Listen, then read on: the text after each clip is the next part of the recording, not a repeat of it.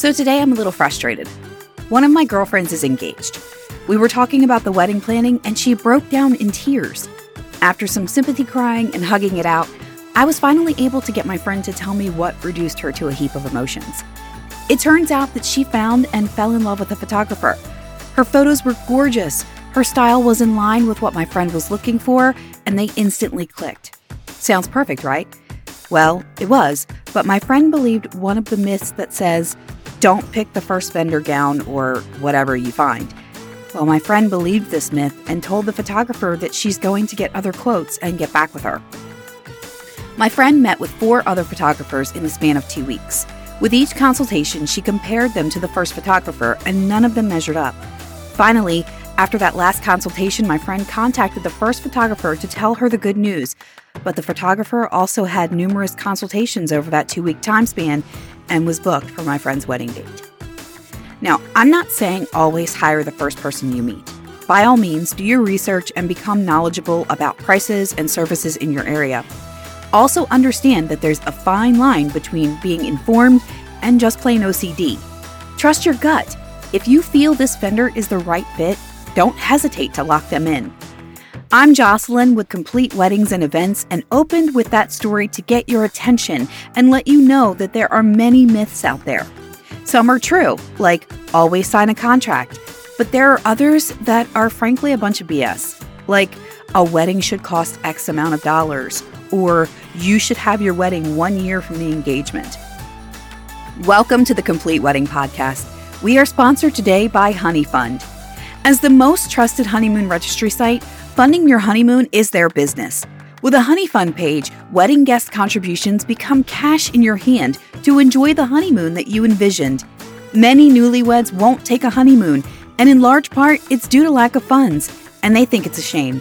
Honey Fund is here to help make your honeymoon happen. Click on the link in the description, sign up, and see why their registry is simple yet powerful. Now it's time for me to give you my wedding myths that you must stop believing.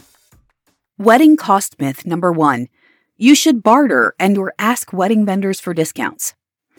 I've seen this said on blogs and forums before.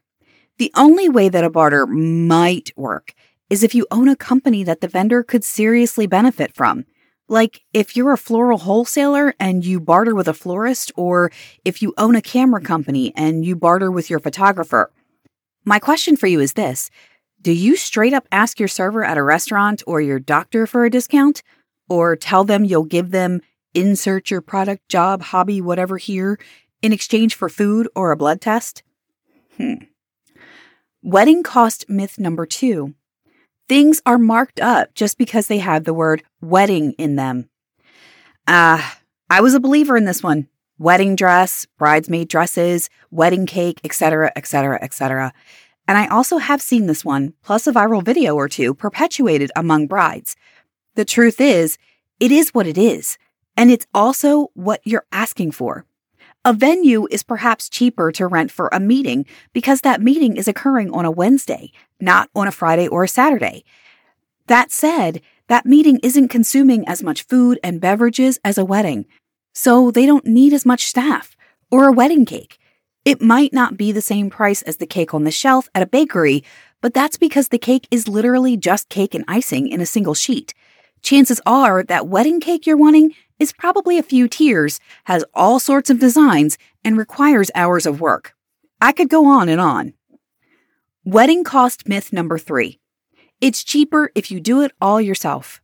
Okay, some things are cheaper, but keep in mind that you're also paying someone to do it for you, thus paying them for their time. That's why it's cheaper to do it yourself. Just ask yourself how much of your own time you actually want to take up doing things for yourself to save a few bucks. Note, I'm not hating on DIY, just stating something. And here are a few more myths that fellow wedding professionals shared with me via my lovely friend Twitter. Names have been withheld just in case. Wedding cost myth number four the bad luck curse. If your partner is to see you before the ceremony, your marriage is doomed. Uh, are you sure about that? This tradition dates back to the time of arranged marriages. If the couple saw each other before the wedding day, they could possibly back out. However, in 2022, more and more couples have first look and portrait sessions before the ceremony. This is a preconceived notion that you won't have that special moment if you choose to see each other before the ceremony, but this isn't proving to be the case. In fact, many couples believe that the moments spent together in private before the ceremony began were much more tender and memorable than if they had shared that moment in front of their friends and family. A first look provides more time for the photographer to capture you and your spouse together without the pressure to entertain your family and guests. Other couples want the walk down the aisle to be the first time they see each other, and that's perfectly fine. I'm just saying, don't feel forced to do it for fear of bad luck. Wedding cost myth number five. Hiring your loved ones is the same as hiring pro vendors. I have several talented friends and family members who could DIY with the best of them. However, I can't imagine asking my family and friends to work the entire wedding. Everyone knows at least one story of a bride whose dad, friend, cousin was decorating the arch or manning an iPod playlist and things didn't go as planned. By the way, don't get me started with an iPod for a reception. If you buy a plane, that doesn't make you a pilot. If you buy a DSLR camera, that doesn't make you a professional photographer. Aunt Jenny makes a mean cornucopia every year for Thanksgiving, but please don't hire her to create two dozen centerpieces for your reception. They are coming to celebrate your wedding, not to work. Allow them the opportunity to just have fun. Wedding cost myth number six. You must have a signature drink. Guests often feel obligated to accept beverages that are offered to them by servers. If they don't actually like or want that beverage, they'll simply set it down somewhere and head for the bar. It's a sad sight to see glasses half full of delicious cocktails being thrown away by servers. Avoid the waste by letting guests select what they want to drink. Specialty cocktails are a creative, fun way for the couple to add a personal touch to their wedding celebration. So, there's no need to nix the idea altogether. Instead, have the bartender mix them for each guest as they come to the bar. This will give your guests the freedom to choose. Wedding cost myth number seven. Guests want party favors to take home from the reception. How many little silver picture frames do you have at home with a couple's picture inside? None, because you got rid of them. The best party favors are edible ones, like chocolates. So don't waste money on candles, bottle stoppers, or any other tchotchkes that turn into clutter. If you are dead set on a tangible item for your guests to take home, a photo booth is one way to give your guests something meaningful to take with them. Wedding cost myth number eight. Wedding planners have some secret stash of discounts. Wedding planners can absolutely save you money. However, unlike popular belief, it's not because we get special pricing from vendors or strong arm our partners. They save you money because they know the industry, market, and what is worth spending money on. This knowledge and experience translates into accurate pricing for what you actually need on your wedding day. They know what is worth spending money on and what's not, and will be totally honest with you about both. In other words, they make sure no money is wasted. You get the most out of your investment. In fact, great planners can offset the cost of my services. Wedding cost myth number nine. Once you tell a vendor that you're getting married, the price just automatically goes up. In the words of the late, great Christopher Wallace, number nine should have been number one to me.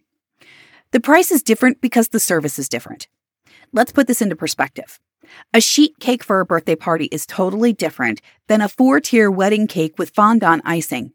Not to mention, it takes two people to deliver and set up and add accents from the flower arrangements that were left at the venue. How about the DJ? You DJ at a backyard party, just gets a few songs, shows up, and plays music.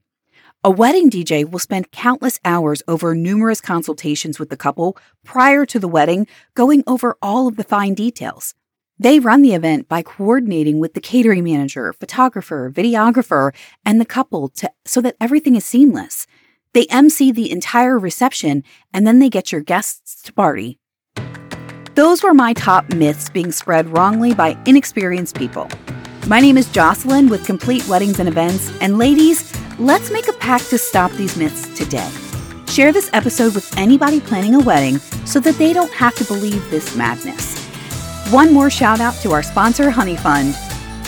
As the most trusted honeymoon registry site, your honeymoon is their business. With a Honey Fund page, wedding guests' contributions become cash in your hand to create a honeymoon experience that's out of this world. Click the link in the description and you can register for wedding funds for free. Thank you for listening to the Complete Wedding Podcast. Hope to see you soon.